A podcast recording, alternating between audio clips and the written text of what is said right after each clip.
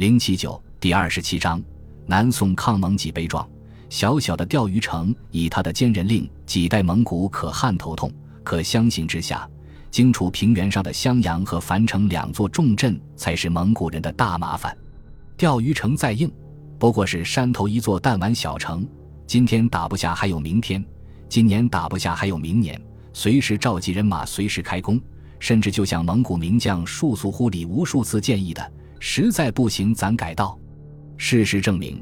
继承蒙古汗领袖地位、完成中国一统的忽必烈就是这么做的。可襄樊重镇却不同。如果说钓鱼城是啃不动的硬骨头，襄樊防线就是陷进去拔不出的泥潭。不是泥潭最终被踏成平地，就是冲锋者尸骨无存，全身而退，那是做梦。不战胜则死才是硬道理。在宋蒙战争的大版图里。荆楚平原上的襄樊重镇，仿佛一把刀子，直顶在蒙古人的胸膛上，绕不过也躲不开，啥避实击虚，啥躲其锋芒，都统统一边去。襄樊防线是南宋国土防御的核心，是蒙古大军南进的跳板。襄樊之战，谁得胜，谁就死死扼住了战争命运的咽喉。襄樊的较量，注定是针尖对麦芒的血火攻杀，动手就要干到底，开战便永无宁日。倾国相搏，一句话，不是你死就是我亡。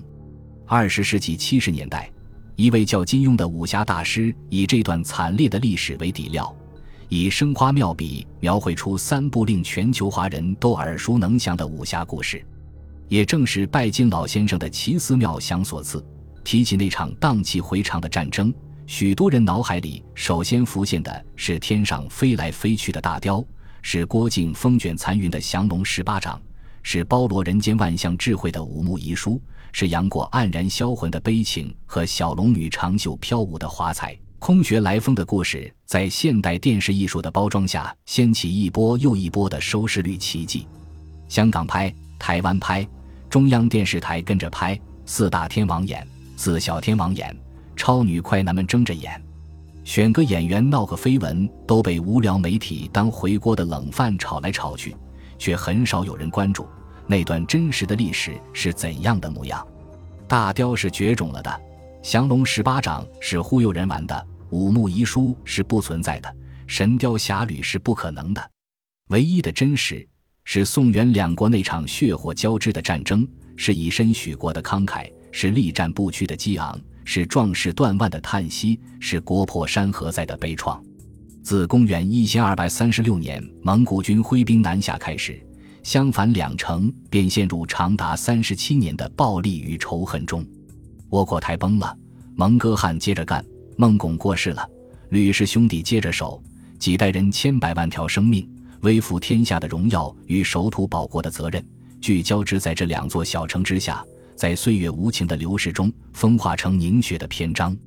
关于这一切，千言万语，多少的生死相搏，多少的良将奇谋，多少的战例经典，却只会成三个字：天命、信念、民气。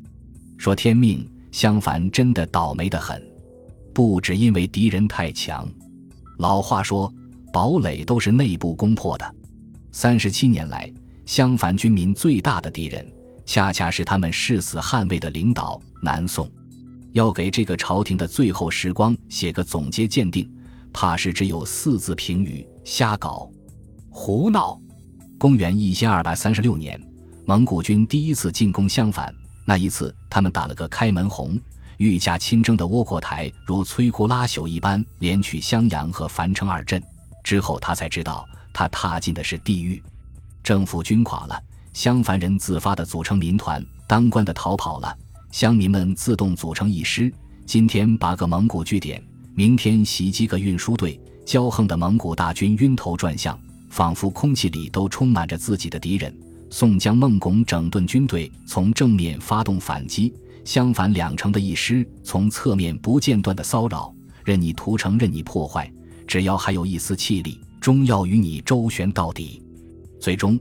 天下无敌的蒙古大军第一次体会到了崩溃的滋味，他们如丧家犬一样的退了出去。十八年后，号称蒙古最具智慧的王子忽必烈再次涉足这片土地，江汉军民一如既往的浴血奋战，阻止了他前进的脚步。无数人的鲜血和生命，却只换来奸相贾似道的一纸卖国条约。蒙古兵再次退去了，可这次他们似乎已经找到了解决问题的办法。公元一千二百六十八年，决定襄樊，甚至决定整个中国命运的第三次襄樊争夺战再一次打响了。宋朝政府还是一样昏庸，宰相贾似道还是一如既往的陪着皇帝在宫里斗蛐蛐。国家、朝局、民族命运，与我何干？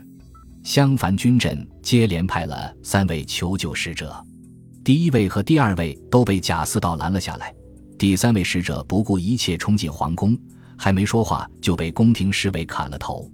可是就算说了又怎么样？襄樊告急。宋朝皇帝会很纳闷地问：“襄樊在哪里？”襄樊人已经习惯了，三十年来，他们就是从这种孤军奋战里走过来的。可这次，他们却突然感到了不习惯，不仅仅是因为蒙古人出人意料的有耐心，挖壕沟筑城，大部队重兵重围，在襄樊东南的鹿门堡修筑堡垒，在樊城东北白河城修建堡垒，襄樊的外围被割断了。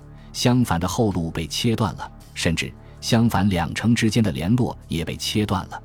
在南宋朝廷行政不作为的帮助下，坚韧的襄樊防线被切割成无数孤立的点。